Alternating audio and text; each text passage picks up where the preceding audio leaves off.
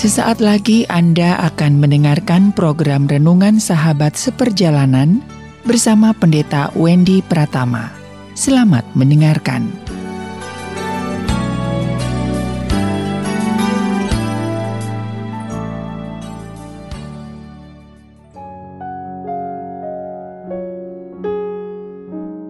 Selamat berjumpa kembali di dalam layanan audio Sahabat Seperjalanan. Hari ini adalah hari Sabtu 20 November 2021. Tema renungan dan saat teduh kita dengan judul tidak mau disalahkan. Tidak mau disalahkan. Firman Tuhan terambil dalam 1 Yohanes 1 ayat yang ke-9. Demikian bunyi firman Tuhan. Jika kita mengaku dosa kita, ia setia dan adil untuk mengampuni dosa kita dan untuk membersihkan kita dari segala kejahatan. Mari kita berdoa. Bapa yang di dalam surga sungguh kehidupan yang sangat mengesalkan, menjengkelkan. Tatkala kami harus berelasi, bertemu dengan orang yang sudah salah, tidak mau mengaku salah, apalagi disalahkan. Biarlah ya Tuhan, pertama-tama kami belajar untuk tidak memiliki karakter seperti demikian. Dan yang kedua, kami punya keterampilan bagaimana kami bisa menghadapi orang yang hidupnya sudah salah, tidak mau disalahkan. Dalam nama Tuhan Yesus kami berdoa. Amin. Sahabat seperjalanan yang dikasih Tuhan, tatkala kita bertemu dengan pribadi yang sudah salah, tidak mau disalahkan, menganggap dirinya benar, bahkan paling benar, dan mengatakan semua orang di luar dirinya semuanya adalah salah. Bukankah ini seperti tiris hujan yang menetes terus-menerus dan tanpa henti? Itu yang dilakukan oleh sebuah katakanlah penderitaan yang dialami oleh para tentara di medan peperangan Perang Dunia Pertama dan Kedua tatkala akan membuat sebuah tekanan secara psikis tidak dengan katakanlah hukuman, memukul, mencambuk, mengikat, tetapi dengan tetes air yang menetes di kepala para tahanan. Tetes yang menetes setitik demi setitik itu di dalam kondisi tertentu di dalam puncaknya itu seperti dentuman daripada bom yang meledak. Sahabat seperjalanan yang dikasih Tuhan Atau ilustrasi lain Seperti Anda minum cuka yang sangat asam Dan Anda tidak mau katakanlah meminumnya dan Anda ingin berhenti, namun terpaksa Anda harus terus meminumnya sekalipun tidak tahan.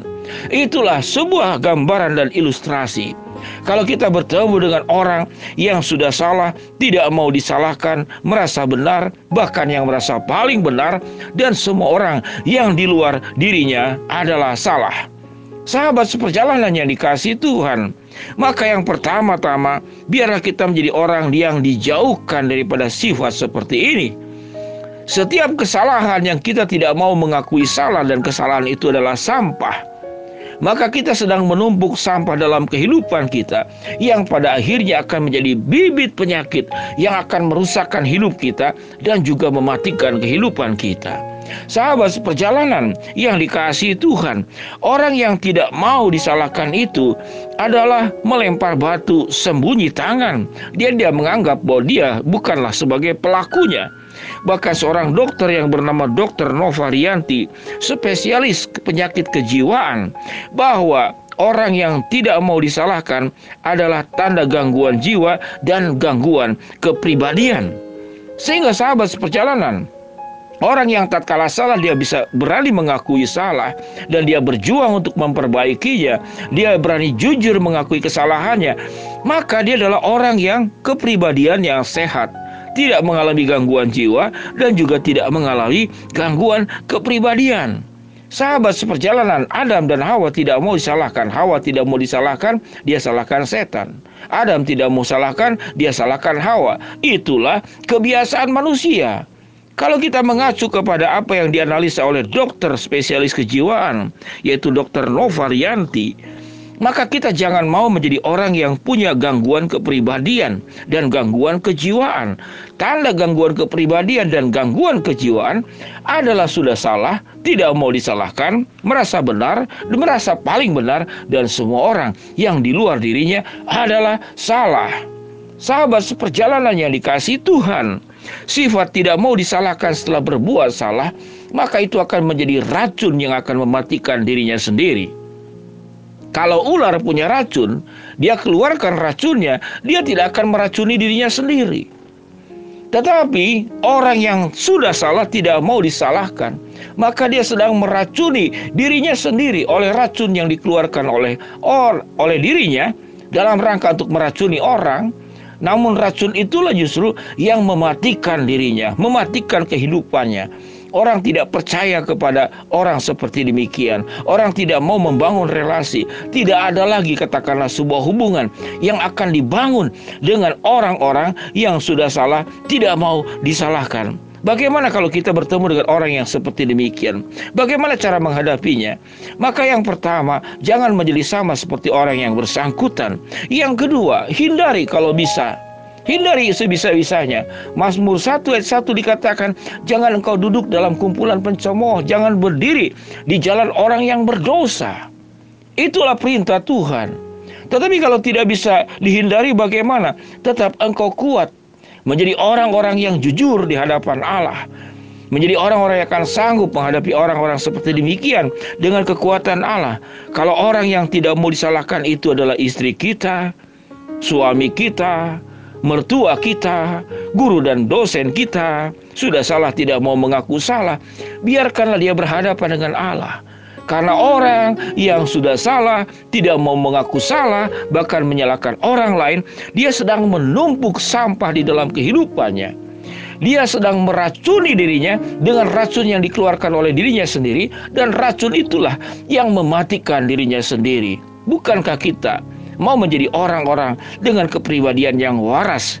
Kita tidak mau disebut orang yang mengalami tanda gangguan kejiwaan dan gangguan kepribadian karena tanda orang yang mengalami gangguan kejiwaan, gangguan kepribadian yaitu orang yang sudah berbuat salah, tidak mau disalahkan, menganggap diri benar, paling benar dan semua orang yang di luar dirinya semuanya adalah salah. Sahabat seperjalanan, satu Yohanes ayat ke-9 mengatakan, kalau kita ada kesalahan, jangan kemudian tidak mau disalahkan. Tapi biarlah kita datang kepada Tuhan yang firman Tuhan katakan, jika kita mengaku dosa kita, Ia setia dan adil. Ia akan mengampuni dosa kita, membersihkan kita dari segala kejahatan. Sahabat seperjalanan yang dikasih Tuhan, ada kata yang menarik dalam ayat ini bahwa Tuhan akan mengampuni dosa kita dan membersihkan kita dari segala kejahatan. Ayat ini juga dengan kalimat sebagaimana yang saya sampaikan bahwa Tuhan itu akan membersihkan kita dari segala sampah kehidupan, dari racun kehidupan yang kau keluarkan sendiri dan kemudian meracuni dirimu sendiri. Sahabat seperjalanan yang dikasih Tuhan, selama kita hidup di dalam dunia, kita akan bertemu dengan orang-orang yang tidak mau disalahkan di dalam rumah tangga, di dunia kerja, di dunia pendidikan, di dunia persahabatan orang seperti ini sampai akhir zaman, kita akan bertemu dengan orang seperti demikian.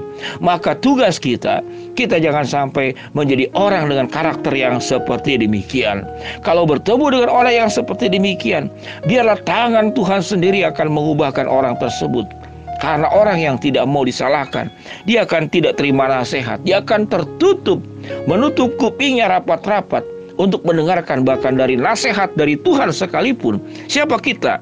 Kalau Tuhan saja tidak didengar, lalu kita yang bukan Tuhan, bagaimana mungkin kita bisa didengarkannya?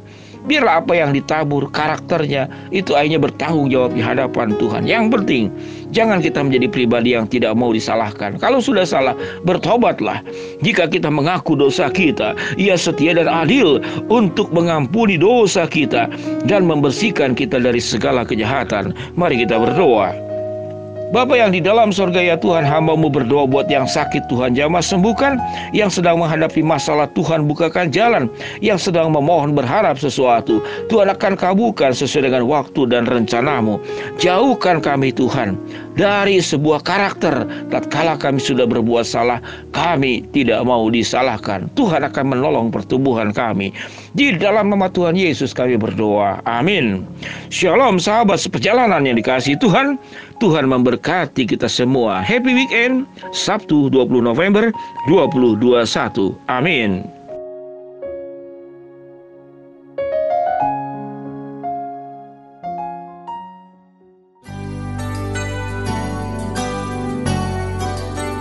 Anda baru saja mendengarkan program Renungan Sahabat Seperjalanan bersama Pendeta Wendy Pratama. Terima kasih atas perhatian Anda. Tuhan Yesus memberkati.